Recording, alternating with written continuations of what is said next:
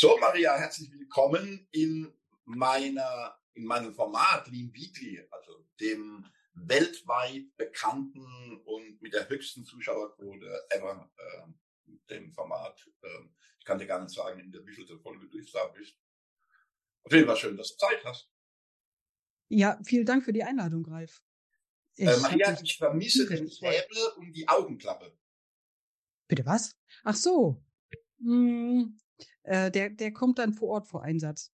Ja, also ich habe gelesen. Wenn wir uns in Live, ja. Ja, ich habe gelesen, du bist eine energiegeladene Piratin. Mhm. Oh, habe ich mir gedacht, äh, äh, da will man ja nicht unbedingt in deiner Nähe sein.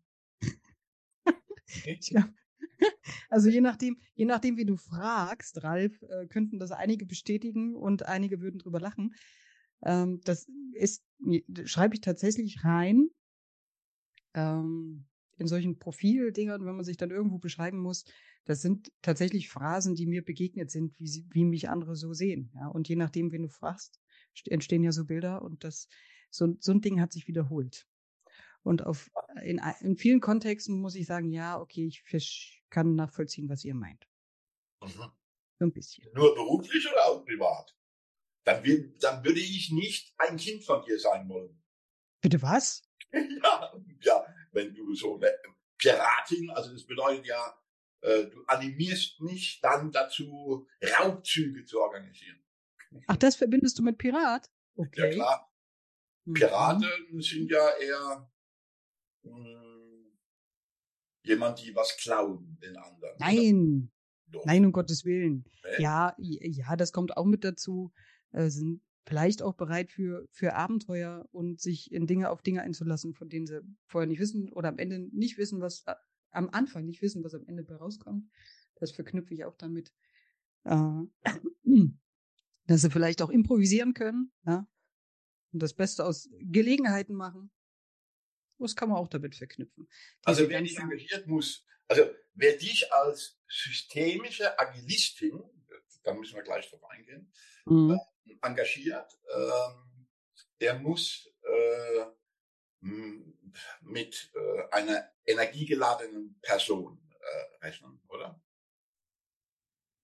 Also ich übersetze das als ins Positive. Ja, ja. Äh, ich habe das für mich so ins Positive übersetzt, ähm, dass wenn ich jetzt beispielsweise bei dir in einem Workshop bin oder sonst irgendwas, dann wird es mir nie langweilig. Ja, also, also weil du da stotzt vor Energie und so. Also ich sehe mich jetzt nicht so als Anim Animationshäschen. Das, das passt jetzt nicht, passt jetzt nicht unbedingt. Da musst ähm, viel ändern. Energiegeladene Piratin, kein Anima Animationshäschen. Kein Animationshäschen. Die Assoziation können wir streichen. Auch äh, den ganzen Raub und Klau und irgendwas wegnehmen, Zeug, das können wir auch streichen. Die Assoziation, die passt jetzt nicht. Äh, tatsächlich nicht. Eher, eher gebe ich was rein und ich sehe es eher so, äh, möchte es eher so beschreiben, auch von dem Teilnehmerfeedback, auch Feedback von den Leuten, die mit mir zu tun hatten, freiwillig, manchmal nicht freiwillig. Oder also in, wenn ich in Organisationen reingehe, lernen mich ja nicht alle kennen. Irgendwann ist es dann soweit, dass ich diese Portionen, wenn sie selber vielleicht sehr problembehaftet sind und hier geht nichts vorwärts und hier geht nichts zurück und alles so, dass ich diese Energie dann eher kurz ausleihe oder sage wir irgendwie, irgendwie, ja, geht's. Irgendwas geht immer. Und wenn ihr noch nicht dran glaubt, dann machen wir kurz die Pippi Langstrumpf, die dran glaubt, dass es so geht. ja, das habe ich auch gelesen. Ich habe da auch ja. Pippi Langstrumpf. Und ich habe noch, also das ist halt auffällig. Ne? Ähm, ich tue ja alles um meine Gäste äh, und Gästinnen, um genderneutral oder gerecht zu werden, ähm, äh, google ich ja. Und, ähm, und da ist mir beispielsweise bei der Karen äh, begegnet, dass die gerne Trocken macht und dass die äh, gerne im Garten werkelt und so, ne? Mhm. so. Und dann findet man halt eben so diese klassischen Beschreibungen. Ja.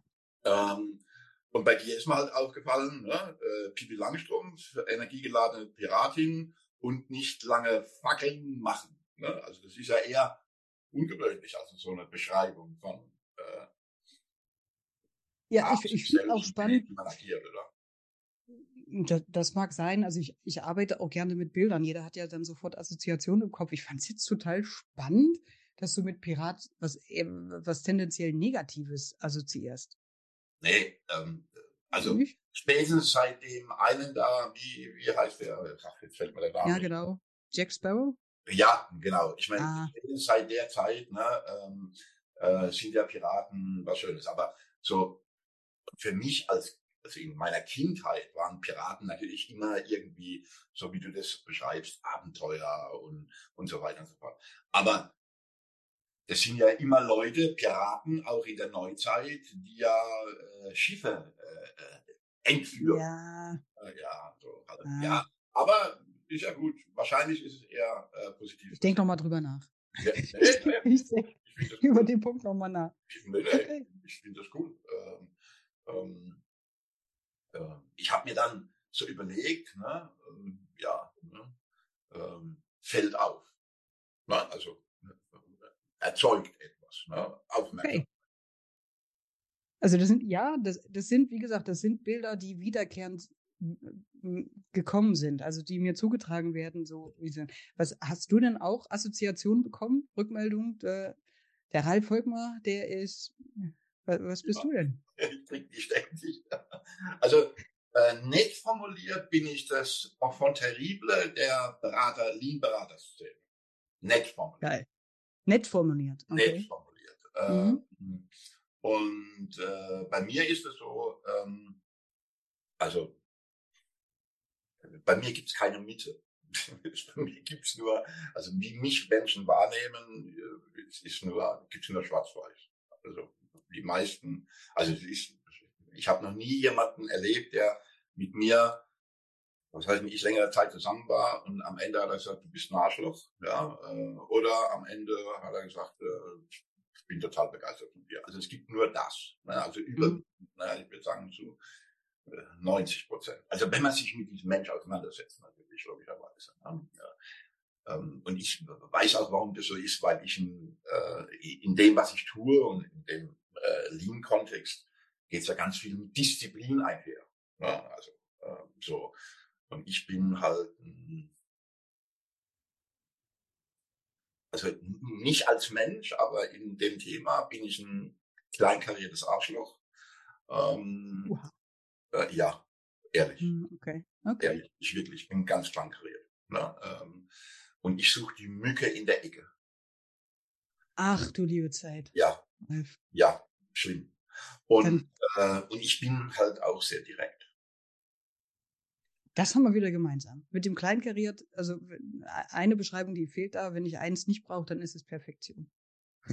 Also ich kann dir sagen, ne, äh, ja. Perfektion, ähm, also in diesem Lean-Kontext ist ja Perfektion eines der, der, der Leitbilder. Ne? Also Prozesse zu kreieren mhm. zur Perfektion. Das gibt's ja nicht. Das ist ja genauso äh, wie die Null-Fehler-Theorie. Ne? Also, Der perfekte Kreis. Auch, ja, auch nur eine Theorie, aber das Streben danach, ne? das äh, ist schon cool. Und ich kann dir ein Beispiel machen.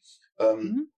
Äh, ist jetzt egal, ob du das inhaltlich raffst, äh, das ist, ist egal.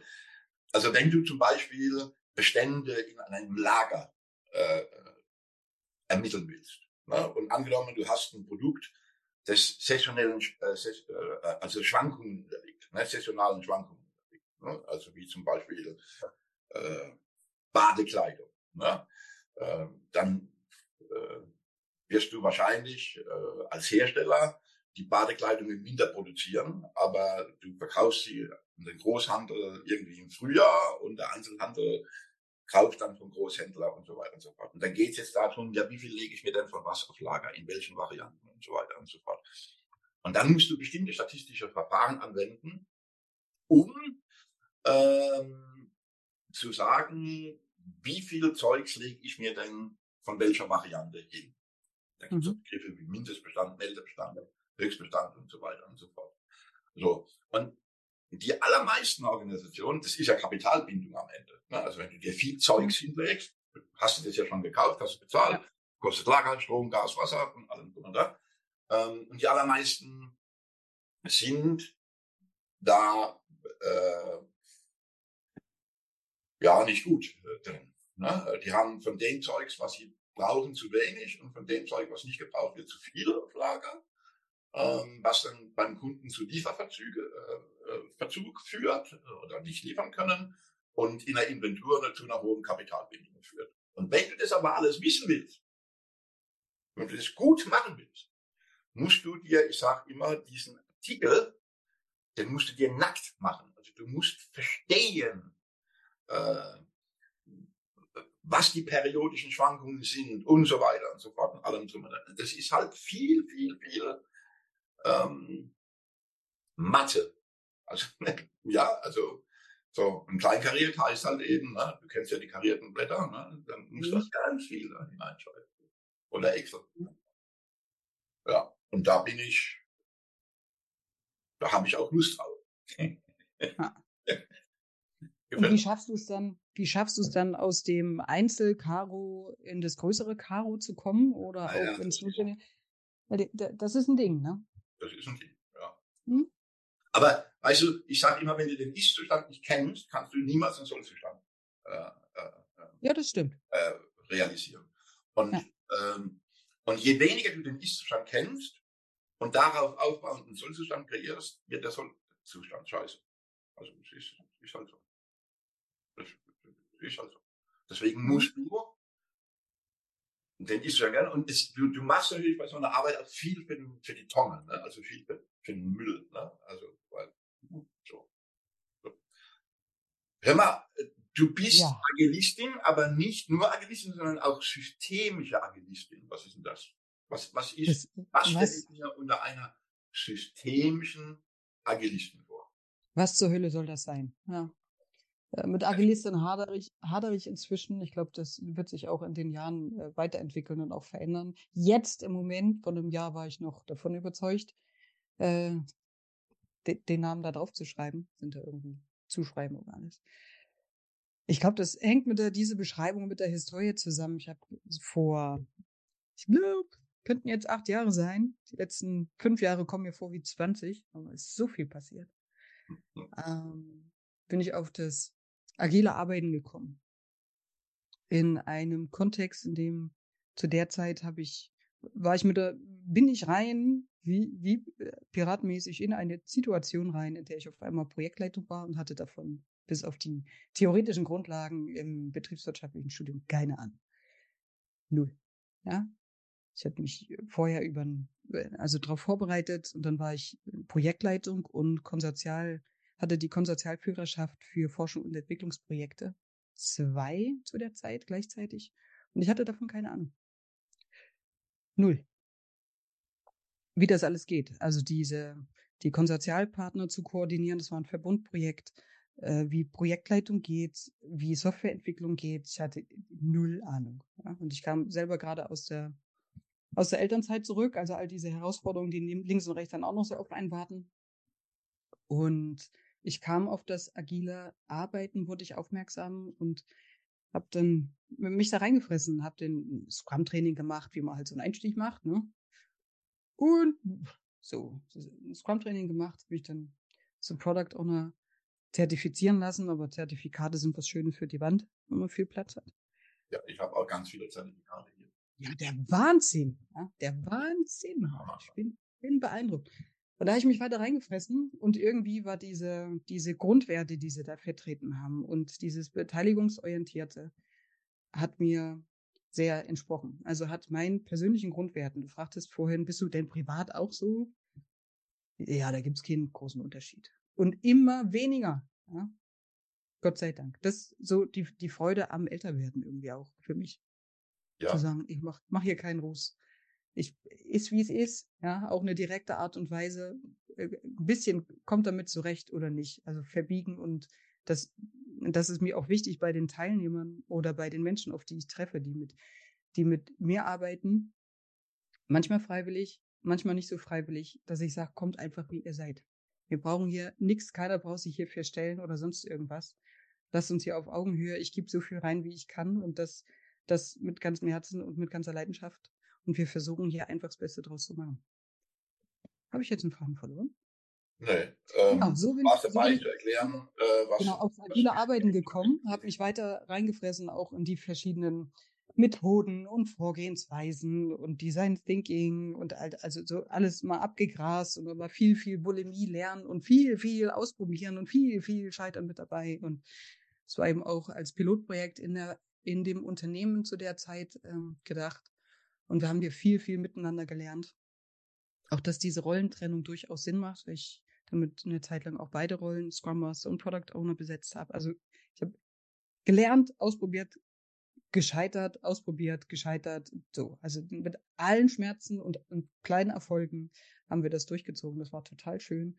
Und da habe ich eben auch eher meine, meine Leidenschaft dafür entdeckt, dass Teams zu befähigen, gut miteinander zu arbeiten und auch die, es ist überall von Empowerment die Rede, aber diese, diese manchmal auch verdeckten Talente, auch gerade die leisen, ja, die sich im Meeting eher zurückhalten und ganz, ganz viel zu sagen haben, weil sie einfach eine Menge drauf haben und gute Ideen haben und ein Handwerk, ihr Handwerk wirklich verstehen, aber im Meeting einfach nicht so laut sind wie andere, mhm. auch die zu Wort kommen zu lassen und dazu zu ermutigen. Da sind wir bei der Piratin, da ein bisschen den Mut, ein bisschen was abzugeben, dass wir mit der Zeit immer lauter werden. Und da sind, da hatte ich so einprägsame Situationen, von denen ich immer noch zehre und die ich sehr, sehr gern zurückdenke. Also ich habe das eher so, ähm, äh, ohne dass ich das jetzt geringschätzend meine, ähm, so in, in, die psychologische Ecke gesteckt. Also, ne? Hm? Ich äh, habe ich gedacht, aha, ähm, äh, also ich, ich komme deshalb, weil ähm, ich ja der Meinung bin, also dass jede Organisation ist ja sowieso per se ein soziotechnisches System. Mhm. Und wir tun ja immer so, als ob man so, äh, so, äh, soziotechnische Systeme vorhersehen könnte. Das ist Quatsch. Was ja völlig Kokolores ist. Ähm, aber es ist halt eben auch noch ein politisches System, ne? also soziotechnisch-politisches System. Ähm, ich lege da auch letzteres großen Wert drauf, weil da geht es ja um Machtstrukturen, da geht es ja um das, genau. was du zum Beispiel sagst. Äh, die Lauten werden ständig gehört und die Leisen, äh, die sieht man nie und so. Ne? Und ähm, ähm, wie geht's denn dir damit, wenn du in eine Organisation kommst und dann merkst, dass es da ähm, ja eher toxisch ist? Also ist dir das schon mal begegnet, dass das? Ja, selbstverständlich. Ja, ja. Selbstverständlich. Ja. Ähm. Woran spürst du, äh, hm. dass da was toxisch ist. Also ich habe so ein Beispiel, ähm, kann ich gleich was dazu sagen. Ähm, viele Beispiele. Ähm, ich habe auch viele Beispiele. Woran merke ich das, dass es toxisch ist? Ist ja auch, äh, ich gucke ja dann durch meine Brille drauf, wenn alle damit zufrieden sind, was auf mich toxisch wirkt, gibt's kein Problem. Also so, also manches auf eine Art, ja. Also das, was ich zum Problem sehe, und das war für mich auch eine, eine sehr äh, eine, eine Lern, ein, ein harter Lernweg mitunter. Das, was ich als Problem gesehen habe, muss für andere kein Problem sein. Ähm, und schon gar nicht müssen meine Lösungen da angebracht sein. Und das war auch der Pfad dann der Umschwung zum systemischen Arbeiten, wo ich gesagt habe, da muss es eben auch noch was anderes geben, weil ich an Grenzen gestoßen, an Grenzen gestoßen bin und habe gedacht, okay, dann könnte, könnte das Lücken schließen. Ich kannte das aus der systemischen Familienarbeit. Habe gedacht, habe ich mich auf den Weg gemacht, da gibt's, gibt sowas auch für Organisationen, macht irgendwie Sinn und dann habe ich mich da reingefräst. Aber ja, ich kenne Organisation. Aufstellung. Ich, ja, ist noch ein bisschen mehr. Ja. Mhm. Na, es gibt ja also es gibt ja, ja. Familienaufstellungen oder es gibt Aufstellungen per se. Ne? Also so in, ja. Und es, äh, es war mal eine Zeit lang ein Hype, ähm, äh, äh, also dieses Ding dann halt eben auch äh, auf Unternehmen zu übertragen. Das weiß ich noch, das ist schon lange her. Ja, der Peter Kruse hat ein bisschen Zeug gemacht. Ja, genau. Mhm. Die acht Regeln des äh, totalen Stillstands ziehe ich mir immer mal wieder rein auf YouTube. Sehr witzig. Ja. Ich mag den Krabbenkorb äh, auch sehr gern. Ja. Eigentlich also, alles. Also was ich mit toxischen Führungskräften, also mit toxischen, ja. mit toxischen Umgebungen meine, und ich, ich finde deine Aussage interessant, weil da habe ich noch nie darüber nachgedacht. Ähm, also du hast, ich weiß nicht, ob ich das jetzt wortgetreu zitiere, du hast gesagt, mhm. ähm, das, was ich wahrnehme, muss ja für die Leute gar kein Problem sein. Ne? Also so oder so. Ne? Ähm, ja. Äh, die Frage ist ja, ob man das dann sofort entdeckt, ob das für die Leute ein Problem ist. Nö, das, genau. Ne? Das spielt dann die systemische Haltung äh, ein bisschen mit rein. Ähm, man sagt, ah, das, das sind dann eher Symptome und inter interessant, ja. Also mit einer Allparteilichkeit das weniger zu bewerten. Und das ist echt eine harte Nummer, Ralf. Ja, ist da so schnell drin und hat da sein eigenes und seine eigenen Erfahrungen und so weiter. Das ist echt schwer, das rauszunehmen. Es hat lange, lange Zeit gebraucht und ich bin immer noch in diesem Entwicklungsprozess, Dinge nicht zu bewerten, ja. Zu sagen, ach, ist doch scheiße hier, da muss doch was gemacht werden. Oder ist doch klar, dass es hier nicht läuft. Oder hier geht's ja toxisch zu, zu, ist ja klar, wer hier der Schuldige ist und all solche Dinge. Und ich habe jetzt auch die Lösung dafür. Ja, das, ja letzteres ist sowieso irgendwie. Da, also das ist schwierig. Und kenne ich, um, um zu der Ursprungsfrage, habe ich das erlebt? Ja. Also woran erkenne ich das? Und da ist wieder eigenes Zeug dabei. Vor allen Dingen, wenn, wenn so, wenn die Menschen in den Unternehmen leiden. Wenn die wirklich leiden. Das bedeutet ja, dass die Leute, also dass du das ja nicht nur wahrnimmst, sondern dass du ja mit den Leuten dann auch im Gespräch bist. Und ich meine, ich denke, ja. du bist Profi genug, um dann auch zwischen den Zeilen lesen zu können. Ne? Ähm, und dann fließt natürlich immer, das finde ich auch spannend, ähm, weil darüber müsste man sich ja in Wirklichkeit auch mal unterhalten. Wie viel von der Bewertung äh, fließt denn da so aus dem eigenen Ich da mit hinein? Ne? Ja, klar. Äh, so, ne? Und dann wird es aber, glaube ich, sehr psychologisch. Ne? Ähm, das ist eben, ja, Menschen sind, dann menschelt halt und das hat unglaublich viel mit Psychologie zu tun. Und diese, ähm, damit möchte ich auch sehr verantwortungsvoll umgehen. Also egal in welchen Kontexten ich reingekommen bin, das war immer ziemlich, hat sich schnell rauskristallisiert. Ich habe mich selber nie als Führungskraft gesehen. Mhm. In einer Führungsrolle. Es hat mich nie angespornt, irgendwo zu sagen, ich bin jetzt wichtig, weil ich bin jetzt Projektleiter oder ich bin jetzt irgendwas, ja, oder Teamleiter oder irgendwas ähm, irgendwie hat es die Situation immer hergegeben, dass sich die Menschen freiwillig gefragt, also eher gesagt haben, kannst du, kannst du diese Rolle übernehmen? Also auch die sich haben sozusagen führen lassen.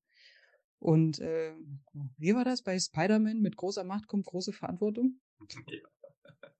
Ja. ja. ja, ja. Als Pirat auch dann bist du Captain von Schiff. Ne? Ja. Aber äh, ich, ja, jetzt, wo wir darüber plaudern, finde ich das ja schon, hm. finde ich das ja schon, ähm, ne?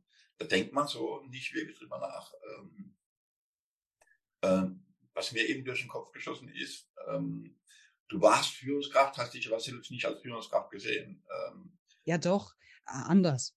Nicht als Führ äh, Führungskraft ähm, doch schon. Ich, was ich, was ich meine, ich, mich hat's nie danach getrieben, also Aufmerksamkeit folgt Fokus, mhm. irgendwann zu sagen, ich habe Macht, ich habe Führung, ich habe einen gewissen Status. Das hat mich nie interessiert. Interessiert mich auch heute noch nicht. Ja? ja. Und diese Dinge und diese Aufgaben aus verschiedenen Gründen hat, ist es dazu gekommen und ich scheue auch nicht vor, vor neuen Herausforderungen und stand öfter davor zu sagen, eigentlich habe ich keine Ahnung, wie es wird, aber irgendwie wird's. ja, irgendwie wird's. Ich bin zuversichtlich. Ich bin zuversichtlich. Das, was ich nicht weiß, das lerne ich halt. Äh, und wir tasten uns ran. Und da gehört auch eine gewisse Bereitschaft, Fehler zu machen und auch äh, Gesichtsverlust, ja, ach du Scheiße, ja, wenn ich das jetzt sage oder wenn ich das jetzt frage, hält mich jetzt einer für blöd oder sowas. Ja, äh, das so ein Zeug habe ich alles abgelegt. Das ist, ist Quatsch. Weil ich gemerkt habe, die kochen, egal, in, bin ich ja dann auch in, in, in anderen Runden, anderen Hierarchierunden mit reingekommen, wo ich gemerkt habe, Freunde, ihr kocht alle nur mit Wasser. Das ist ja interessant, auf welche, auf welcher Basis hier mit unter Entscheidungen getroffen werden, ja. Und äh, ich gesagt, okay, Meistens habe ich gesagt, kriege ich mal hin. Und die Beweggründe der Menschen zu verstehen, also die Motive und die Logiken, die zu ihren Handlungen, zu ihren Entscheidungen, egal in welchem Kontext, also egal ob in, in Hierarchie, im hierarchischen Kontext, also in Geschäftsführerebenen, auf, auf, auf Leitungsebene oder auch auf äh, Teamebene, wie da Entscheidungen oder ein Verhalten, was, welche Gründe zu Verhalten führen, das hat ja eine innere Logik irgendwie ob ich jetzt hier einen Max rauslasse, ja, und laut werde im Meeting oder hier Entscheidungen durchboxe und richtig einen auf Krawall mache oder ob einer im Termin sitzt, auch in, egal ob in Führungsetagen, die, die Muster sind häufig sehr ähnlich. Und was mich, was mich leitet, so ein bisschen als Orientierung, und du sagst toxische, toxische Umgebung, habe ich das erlebt, ja, auf jeden Fall. Ich versuche immer Dinge abzupellen, ja, so Grundmuster rauszukriegen. Und das immer weiter ähnlicher, was, was beobachte ich da? Und ich habe es mal runter reduziert. Ich will nicht behaupten, dass ich mir das ausgedacht habe. Das gibt es in ganz vielen, äh, ganz vielen Dingen, Kontexten gibt es das. Werde ich gesehen? Ja, also ich möchte gesehen werden irgendwie. Mit dem, was ich sage, mit dem, was ich tue, mit dem, was ich bin. Ja, das, was mich ausmacht, so im Kern. Ich möchte Teil von etwas sein. Also selbst der, selbst der, der sich bewusst als Außenseiter positioniert. Ich glaube, das ist tief in, in, in menschlichen Wesen verwurzelt, Teil von etwas sein zu wollen. Ja? ja. Und ich möchte in irgendeiner Form. Und ich möchte meinen Beitrag leisten. Ja. Hm? Also ein Mensch ist ja nicht im Unternehmen introvertiert und im, Privatleben extrovertiert oder umgekehrt. Ein Mensch ist äh, äh so wie er ist. Auch, und, so wie er ist, ich denke schon, von Kontext zu Kontext kann das unterschiedlich sein. Genau, Hat es ja. vorhin gefragt. Ich denke schon, dass meine Kinder mich anders einschätzen als meine Kollegen mitunter. Äh, so. Und dann ja. werden sie trotzdem. Ich habe ja gehört, dass du ganz viel Hausarrest und so und, und vertreibst. Ach du liebe Zeit. Mhm. Genau. Äh. Ja. So, und äh, wenn du nach toxisch fragst, gucke ich da drauf, ist eins von diesen, ist das im Gleichgewicht irgendwie? Also was ich mit toxisch meine, Maria, ist, mhm. ähm, also natürlich kenne ich den Begriff toxische Umgebung, toxische Führungskraft, aber er ist mir schon lange nicht mehr begegnet. Ne? Und ich habe mich neulich mit, mit einem Kollegen unterhalten über eine Erfahrung, die ich in einer Organisation vor einiger Zeit gemacht habe. Äh, und ähm, dann hat derjenige gesagt, wow, das ist ja eine toxische Führungskraft. Und dann fiel mir das wieder ein, hm. äh, dass ich den Begriff schon lange nicht mehr gehört habe. Ne? Äh, Echt? Äh, ja, okay. also ja, okay. So, ähm, also ich spüre ja, also auch wenn ich sozusagen mein meine Aufgabe ist es, Prozesse irgendwie auf die Reihe zu kriegen, mhm. die besser zu machen äh, oder ja, äh, oder überhaupt zu kreieren, äh, dann spielt das ja immer in diesem sozialen Umfeld auch statt. Äh, und ist eben auch in diesen politischen Strukturen der Organisation statt und so weiter und so fort. Immer Wechselwirkung. Das ist das. Genau. Und ähm, da fiel mir auf, da gibt es jemanden, der relativ weit oben angesiedelt ist. Ähm, ähm, der ist auch die Menschen, also auch körperlich zugegangen. Ne? Also, mhm. Dann fiel mir ein, dann hatten wir uns unterhalten und haben wir von gewaltfreier Kommunikation gesprochen. Das ist eh ein schwieriges Ding. Ne? Also das ist auch wieder in Branche zu Branche Unterschied ne? und so weiter. Ähm, und dann fiel mir ein, oh ja, ähm, so bestimmte Muster wie Micromanagement, äh, äh, Leute um den Finger wickeln, äh, äh, Abhängigkeiten schaffen, äh, einladen zum Pizza äh, und äh, aber dann wieder draufschlagen und so ja. weiter und so fort und alles. Ja, genau. Und ich weiß es gar nicht, ob der Begriff dann toxisch äh, passt, aber ähm, das sind dann Führungskräfte, ja, äh, das sind halt Menschen in der Hierarchie, die über anderen stehen. Ähm, und die sorgen halt dafür, dass sowas entsteht wie Angst. Ne? Also, und da getraut sich dann auch niemand mehr was zu sagen. Ne?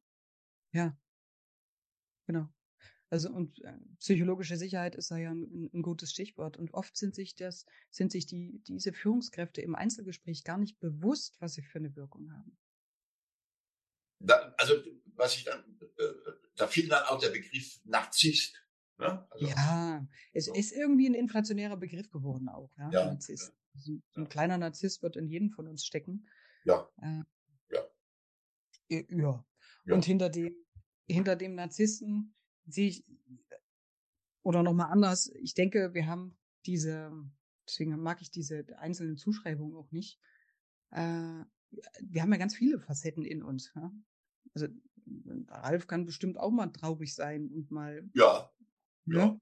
ja. Kannst auch mal traurig sein und auch, auch mal weinen. Mit, auch weinen und kann auch mal froh sein, wenn er jetzt auch mal in den Arm genommen wird. Und dann gibt's auch, wo du vielleicht äh, wie, ein, wie, ein, wie ein Sechsjähriger äh, spielst auf der Wiese, ja, auch daran Freude hast oder irgendeinen Quatsch machst. Ne? Ja, ja, auch ja. diese Facette ist möglich. Also alle Facetten, die das Leben so bereithält. Und das wird ähm, in, in Organisationen werden diese Facetten oft übersehen, weil wir in, gewohnt sind, auch in eine Rolle reinzuschlüpfen und Erwartungen zu erfüllen, die wir vielleicht irgendwie mal hatten. Ja, und dann merken wir vielleicht irgendwie, es passt nicht mehr so richtig. Hm. Also ein, so eine narzisstische, so eine toxische Führungskraft, so im Einzelgespräch könnte sich herausstellen, eigentlich wollte ich die Nummer hier gar nicht. Ja, könnte sich ja. ausstellen. Oder ich mache das, um, um Papa oder Mama stolz zu machen, ja. Oder irgendwie. Also auch das hat eine innere Logik, die es irgendwie zu verstehen gilt, dass da auch Widerstände aufkommen. Und häufig, wenn da so ein Kerl, es gibt natürlich, die ich aber höchst selten erlebt habe, denen das völlig abgeht, wie das den Menschen im Umfeld geht. Mitgefühl. Mitgefühl, ja, aber wenn man anfängt, auch die Perspektive mal zu wechseln und auch mal aufzuzeigen oder das zu reflektieren, wie wirke ich denn auf andere?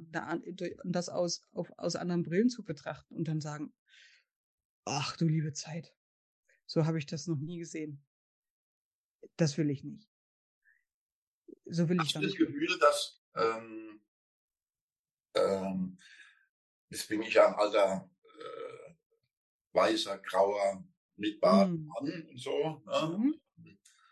Hast du das Gefühl, äh, und du bist auch keine, so viel darf man glaube ich verraten, du bist keine 21 mehr. Ne? Ähm, Nö. Äh, hat sich das Gefühl, äh, äh, hast du das Gefühl, dass unsere Gesellschaft oberflächlicher wird?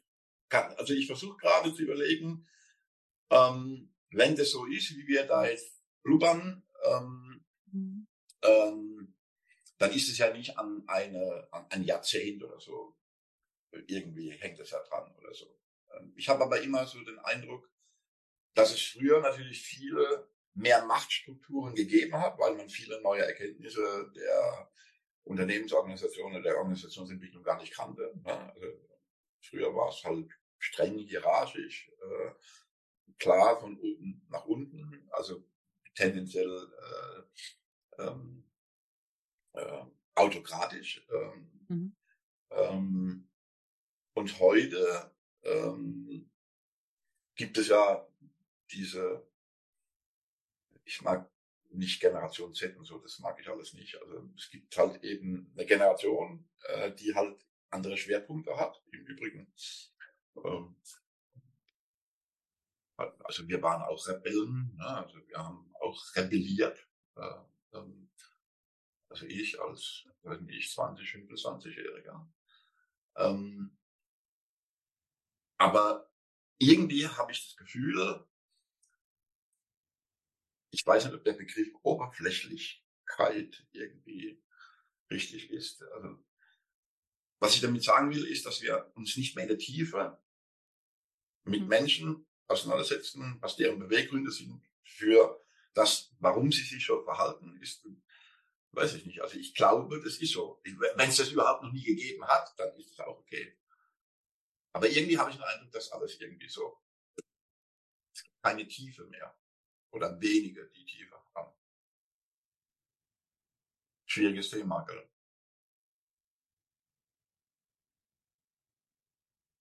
Ähm, also Gedanken, die ich dazu hatte, als du das gefragt hast oder deine Frage formuliert hast, ist es oberflächlicher geworden. Ich glaube, es ist du hast davon gesprochen, war es äh, stark hierarchisch geprägt. Da gab's, äh, es, es gab mehr Struktur und mehr, vielleicht mehr Rahmen. Egal, ob der nur gut war oder nicht, das würde ich überhaupt nicht bewerten. Äh, es gab eine, eine klare, klarere Strukturen. Mhm. Die mögen blöd gewesen sein und mhm. hart und fest, aber es hat, gab weniger, also die waren einfach, die Grenzen und die Strukturen waren klarer, ob man die gut findet oder nicht. Also da gab es auch klare, klare Dinge, an die man sich auch abreiben konnte als junger Mensch. Und jetzt ist, jetzt ist es vielleicht auch ein Ding, äh, wir wissen nicht, wie die Welt in 20 Jahren aussieht. Vor 100 Jahren, na gut, vor 100 Jahren ist auch ein be schlechtes Beispiel, aber diese, die Entwicklung und die Vielfältigkeit der Entwicklungsmöglichkeiten plus all den Einflussfaktoren, was mit Klimakrise ist und was wir in Corona erleben und all den ganzen Quatsch, da ist so viel Unsicherheit dazugekommen. Noch ja. dazu.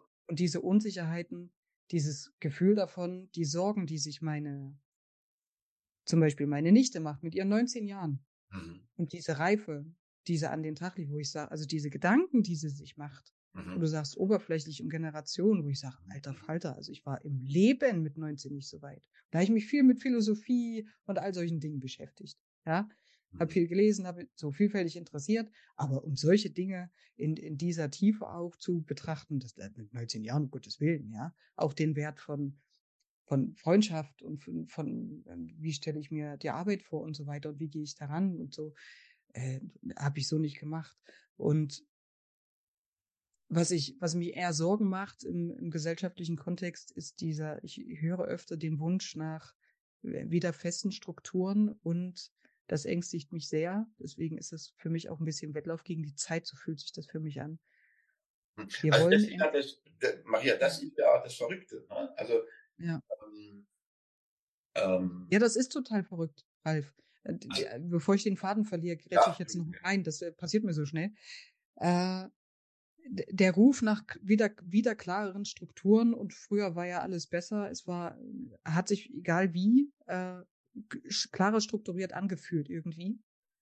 Also manche Bewegungen, manche, es ist ja auf der einen Seite schön, dass sich jetzt Fragen möglich sind, für die du vor 20, 30 Jahren verdroschen worden wärst. Ne? Auf der anderen Seite haben wir Entwicklungen, wo jeder jede Meinung haben kann und jeder alles kritisiert, ja. Und auch sofort eine Bewertung dazu hat und wo du eher in, den, in eine Rolle reinkommst oder eher reinstupst, wo du sagst, darf ich das, darf ich das? Ja? Darf ich das sagen? Gottes Willen. Und dieser Ruf nach nach Klarheit, also ganz im Extrem hatte ich in der, in der Verwandtschaft, in der Bekanntschaft äh, öfter Ausdrücke wie, da muss doch jetzt endlich einer was machen. Da muss doch jetzt endlich einer mal wieder das Zepter in die Hand nehmen. Und da gruselt's mir ganz doll davor. Und da sind wir auch bei Ziel. Ich verstehe den Wunsch nach mehr Ordnung. Ich verstehe den Wunsch nach dem, nach wieder mehr Stabilität, nach wieder mehr Sicherheit. Das kann ich vollkommen nachvollziehen. Mhm. Ja. Ähm, und ich verstehe auch, wenn Menschen sagen, ich möchte das so nicht haben, möchte dies nicht haben und das nicht haben. Aber das Ziel, also wir werden nie wieder diesen Zustand, der eh in der Erinnerung völlig verklärt ist. Wenn du jetzt an deine Jugendzeit denkst, ja, wenn wir sagen, dann haben wir dann irgendwie so, haben wir ja ganz viel weggeschmissen, womit wir uns beschäftigt haben, ja, was für Sorgen wir hatten und womit diesen Druck, sondern wir erinnern uns an die Spitzenzeiten, ja, wie schön war das beim dieses Freiheitsgefühl und was war nicht alles möglich und da war noch Gemeinschaft und all so Zeug. Aber diesen, wenn wir darauf hinarbeiten, dass diese, dieses Ziel wieder erreicht wird, dass das wieder genau so ist wie zu diesem Zustand, den wird es nie wieder geben. Also, das also der Kontext, ja. selbst wenn, selbst wenn wir das hinbekommen, dass es in unserem, sei es in unserer Organisation, wieder genauso läuft wie vorher, hat sich ja drumherum alles verändert. Also die Enttäuschung auf dieses selbe Zielbild, ob in Organisation oder in der Gesellschaft wieder darauf hinzuarbeiten, der wird nie, also Enttäuschung ist vorprogrammiert in beiden Fällen. Und das finde ich hochgefährlich, diese Entwicklung in den, in der Gesellschaft. Also, für mich ein bisschen Das ist total spannend, dass du das sagst, ähm, weil mir sofort eingefallen ist Selbstverantwortung. Ja. Ähm, und ich, äh, und es ist ja so, ne, ähm, ähm, dass man ja im Moment, also eine große, große Anzahl von Menschen ähm, irgendwie eine völlig bescheuerte, abgefahrene, durchgeknallte Tendenz zu diesen, zu diesen braunen Gesocks haben. Ähm, ähm, und ich, ähm, und ich, und ich das immer versuche irgendwie so zu einzuordnen. Und von denen hört man ja auch, es muss jetzt wieder einen geben, wie du es formuliert hast, der das Zepter in die Hand nimmt, ne, der die Richtung vorgibt und so. Und ich erinnere mich an die Anfangsphase von Corona. Da ist ja der Söder, ne, der äh, ist ja durch die Decke gegangen, ne, weil er ähm, laut war, weil er vermeintlich äh, ähm, Richtung vorgegeben hat, äh, äh, einen Ordnungsrahmen gesetzt hat und die Merkel zu der Zeit halt eben das nicht gemacht hat, weil sie halt als Wissenschaftlerin vielleicht irgendwie auch anders strukturiert ist. Und ich glaube auch, dass ähm, ein Großteil unserer Generationen ähm, so derart, äh, ich will mal sagen, verwöhnt sind, ähm, dass sie überhaupt nicht mehr selbstverantwortlich sich fühlen für bestimmte Dinge. Ähm, und das immer abdrücken auf Staat und Gesellschaft und Schule und was weiß der Teufel nicht noch alles. Ne? Äh, so. Mhm. Ähm, und ähm, und ich meine nicht damit, die, ich meine nicht die Ängstlichen damit, ne, die dann einfach sagen, ich habe jetzt Angst, ich komme mit der Situation nicht klar, ich bin der Situation nicht gewachsen, also, sondern die, die dann sagen, so, aber der Staat muss mir doch helfen, ja, und, mhm. ne, und so weiter und so fort, allem drum und dran. Und ich glaube, äh, dass das halt eben im Kontrast äh, zu diesem, ich will es mal nennen, Freiheitsgedanken, äh, weil wenn, wenn, wenn der Staat oder wer auch immer das dann tun würde, ja, ich glaube, Schule ist da ein schönes Beispiel, ähm, dann reglementiert er natürlich auch, und das will man aber auch nicht. Ne? Also ich mhm. will, dass mein Kind in der Schule äh, frei ist, ja, aber ich möchte halt eben auch, dass die ihren Erziehungsauftrag und einen Teil von meinem Erziehungsauftrag wahrnehmen. Und ich glaube, das ist ein großes Dilemma, äh, in der wir da gerade stecken. Ne? Ja. Äh. Eigenverantwortung, ja, Eigenverantwortung ist ein, äh, ist ein großes Thema, auch eigentlich die, die Verantwortung für seine eigenen das ist ein Ding, was mich die letzten, also eine Erkenntnis letztes Jahr, ähm, die, de, deine Emotionen gehören zu dir. Also keiner ist dafür verantwortlich. Also natürlich kann man das auffangen. Wenn der Ralf hm, traurig ist und weint, dann werde ich auch Mitgefühl haben und sowas, ja. Aber wie du zum, dir Hilfe anbieten, ist überhaupt keine Frage. Aber wie du zum Schluss damit umgehst, was du damit machst, das ist auch deine Entscheidung. Ich, ich spreche nicht von Extremfällen, ja. Die von, was weiß ich, äh, wo es wirklich hart auf hart kommt, oder die von, von so, also das, davon spreche ich nicht. Die in Extremsituationen stecken. Äh, aber das ist schon eine harte Erkenntnis mit, mit Konsequenz, wenn man dann sagt, du, du bist da, du übernimmst die Verantwortung dafür. Das ist deine Entscheidung, wie du, welche Haltung du dazu einnimmst. Ob du eine defensive Haltung einnimmst und sagst, ich warte jetzt hier, die Opferposition, ich sage, es geht mir, sorgt, mir geht's schlecht, sorgt ihr mal dafür, dass es mir ja. besser geht. Hm, unser Sohn äh, hat von uns erwartet, dass wir für ihn die Entscheidung treffen, ob er Abitur macht oder nicht. Ja. Dann haben wir gesagt, ähm, wir haben dazu eine Meinung, was du am Ende machst, ist deine Sache. Ja, aber du hast vorhin, ja, das ist auch diese, ähm, diese Ordnung und Struktur. Ich kann diesen Wunsch, auch wenn ich, wenn ich, glaube ich, selber von innen raus eine, eine andere, auch andere Erfahrung gemacht habe. Also eher, ich kämpfe eher kämpfen ist auch nicht mehr. Aber gegen diese Strukturen, die, ich stelle die grundsätzlich in Frage. Ja. Manche davon sind echt hilfreich, aber es ist auch Teil meines Jobs und Teil meiner Persönlichkeit geworden, auch Dinge in Frage zu stellen, Autoritäten in, grundsätzlich in, in Frage zu stellen, ähm, auch um ihnen auf Augenhöhe begegnen zu können. Ja, also wenn ich jemanden in der Position und mache einen Duckmäuser und glaube alles, was er sagt und nehme das einfach so hin, das ist ein Mensch und die meisten Regeln sind von eigentlich alle, ja, bis auf Naturgesetze und so ein bisschen Zeug, sind ja von Menschen gemacht. Oder? Und egal ob in Familiensystem, ja, kannst du doch nicht machen, kannst du doch nicht bringen, um Gottes Willen. Wo ja, ausgehen, schmeißen die, die schmeißen dich raus, ja, oder beim Dresscode, äh, kannst du jetzt nicht machen, das ist ja aufgelockert, so, wo ich sage, was passiert denn Schlimmes? Was passiert denn Schlimmes, wenn ich es doch mache? Also was wird abfackeln, was wird niederbrennen, was wird untergehen, wenn ich es doch einfach mal probiere? Das sind ja Kleinigkeiten, ja, ganz Kleinigkeiten. Und unter auch. Aber ich kann es verstehen, wenn diese Ordnung aufgelöst wird. Also wenn diese Ordnung mit einem Schlag nicht da ist, dass eine, dass diese Sehnsucht entsteht, irgendwie wieder Ordnung zu haben und auch, dass einer eine Ordnung vorgibt. Und ja, was, was du genannt hast, ist, das ist auch Teil meines Jobs, wenn, wenn in Organisationen, in Teams erstmal dieses, wenn ich dieses Gefühl wahrnehme, diese, also diese Wahrnehmung habe, hier ist gerade Chaos in den Köpfen. Und das gelingt dem einen besser, Ordnung herzustellen als dem anderen. Die sind aber fachlich top.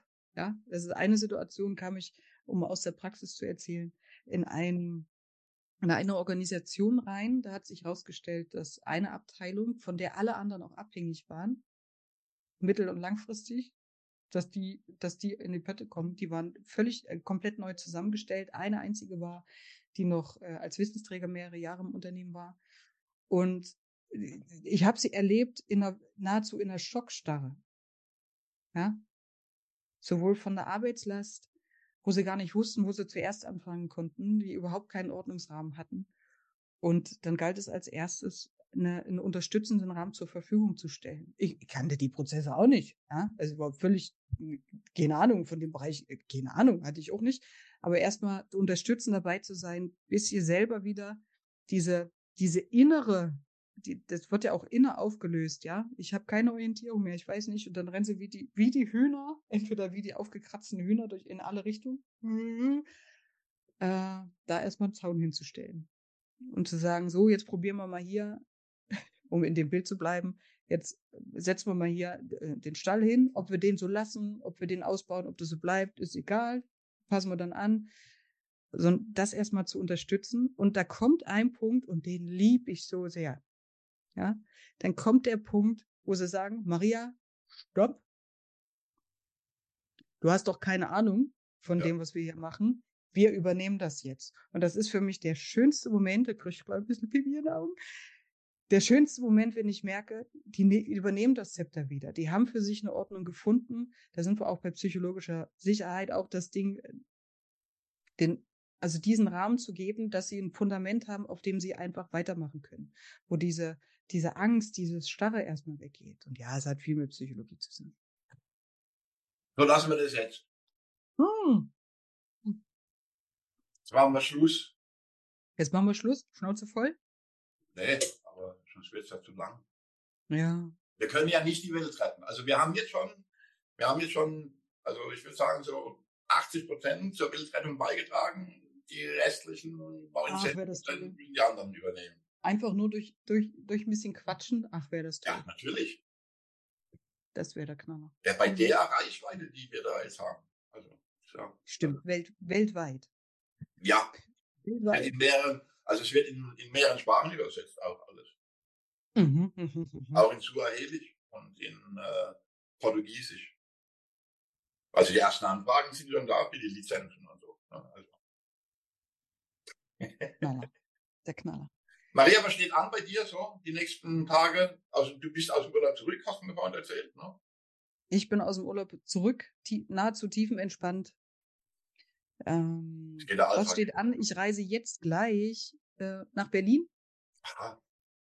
Ich reise jetzt gleich nach Berlin. Da habe ich morgen einen, einen Workshop. Da geht es auch um Rollenklarheit schaffen und wie schaffen wir das hier gut zusammenzuarbeiten äh, in einem in einem großen Unternehmen. Da freue ich mich sehr drauf.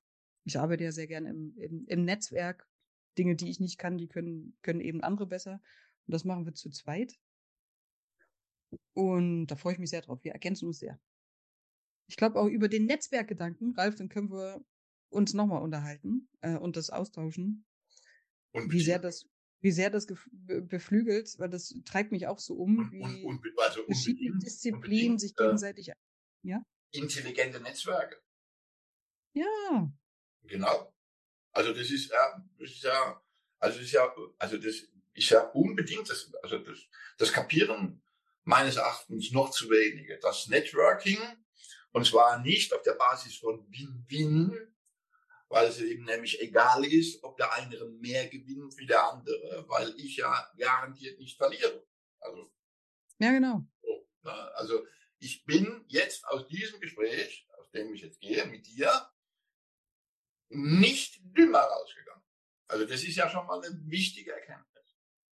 Nicht dümmer impliziert aber auch nicht, dass du klüger rausgegangen bist. Das ist ja die Frage, ob man den Anspruch hat. Ja, das stimmt. Ja, also, aber es könnte ja sein, dass ich nicht klüger rausgegangen bin, dass du aber, dass dieses Gespräch bei mir nachhalt und irgendwann morgen früh, heute Nacht, äh, in zwei Wochen mir eine Situation begegnet, wo ich mich an dieses Gespräch erinnere. Äh, und dann, wenn ich es nicht von selbst tue, äh, nochmal darüber nachdenke und dann verbinden sich vielleicht Synapsen, die noch gar nicht verbunden sind. Ja, genau. Dann, bam. Das, das wäre doch. Nachgang bin ich im Nachgang klüger rausgegangen. Nachgang ja, und das, das ist ja auch das, was, was wir hier tun können oder wo ich sage, das ist das, wo, wo, wozu wir auch sind, irgendwie Impulse zu setzen. Der kommt bei, bei dem einen kommt er an, bei dem anderen fliegt er einfach durch. Äh, ist wie ein Buch zweimal lesen, ne, mit ein bisschen Abstand und das nächste Mal ist es ein anderes Buch. Ja? Das äh, wäre genau. natürlich toll. Impulse setzen irgendwie und was eigenes draus machen. Also, Großartig. guck mal, ähm, ich glaube, ähm, dass wenn man sich auf einen, äh, ich nehme das nicht für mich in Anspruch, weil ich das auch nicht kann, äh, immer. Ähm, aber wenn man sich auf einer neutralen Ebene begegnen kann, ne? also das hat ja immer auch etwas mit Sympathie und äh, ja. was weiß ich äh, zu tun, wenn ich mich mit jemandem treffe, äh, den ich nicht kenne oder den ich gleich kenne, aber äh, nicht so kenne und ich treffe den auf einer Party und dann hat es ja immer was zu tun, äh, entsteht da was und dann also eine Nähe, also im Sinne von Lust, sich mit dem zu unterhalten oder so, mit der äh, und so. Ähm, und wenn ich dann in diesem Moment offen genug bin, äh, diesem Mensch zu begegnen, dann kann ja auch in einem Smalltalk zunächst mal etwas passieren, was mich irgendwann später ähm, wieder irgendwie, was mir wieder in Erinnerung kommt, wo ich dann sage, und das ist mir schon oft passiert, dann sage ich, oha, ja, ja, das ist ja interessant gewesen. Darüber habe ich ja so noch nicht nachgedacht. Ne? So. Und das jetzt in einem Netzwerk gedacht. Also du musst wissen, ich habe mal mit dem Professor Sauter, den muss man nicht kennen, äh, ähm, der kommt aus Ulm, also aus der Umgebung von Ulm. Wir haben uns, also bestimmt drei Jahre haben wir uns mit Wissensmanagement hm. äh, äh, beschäftigt. Hm. Und äh, da ging es dann darum, das ist dann nochmal ein anderes Thema, wie man so, wie man Wissen konserviert, wie man Wissen teilt und so weiter und so fort und allem drum und dran.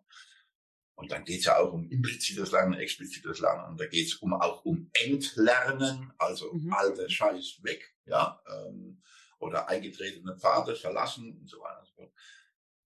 Und deswegen finde ich Networking gut. Ähm, leider ist es so, dass häufig ähm, es dann so in gockelhaften Verhalten endet. Manchmal nicht, nicht, nicht häufig, häufig ist es nicht falsch, aber manchmal. Ich habe es nicht verstanden, ich habe es akustisch Gockel, Gockelhaftes Verhalten, also Ach so. ich bin besser wie du, ja. oder weiß ich ganz genau und so. Geht's dir nicht ja. auch so? Du unterhältst dich mit jemandem und egal was für ein Thema das ist, ja, da, da kenne ich auch. Also, also so ja. legende Wollmilchsäure. Also. Ach, da könnte ich dir jetzt schöne Anekdoten erzählen, die kommt Ja, machen wir nicht. Machen wir nicht, machen wir nicht. Machen wir in der nächsten Ausgabe. Machen wir gerne in der nächsten, also dieses Netzwerkding, ja, ich hatte ein paar Gedanken auch in einem Artikel mal zusammengefasst auf dem Teamwork-Blog. Äh, auch was, wie Führungskräfte davon profitieren können.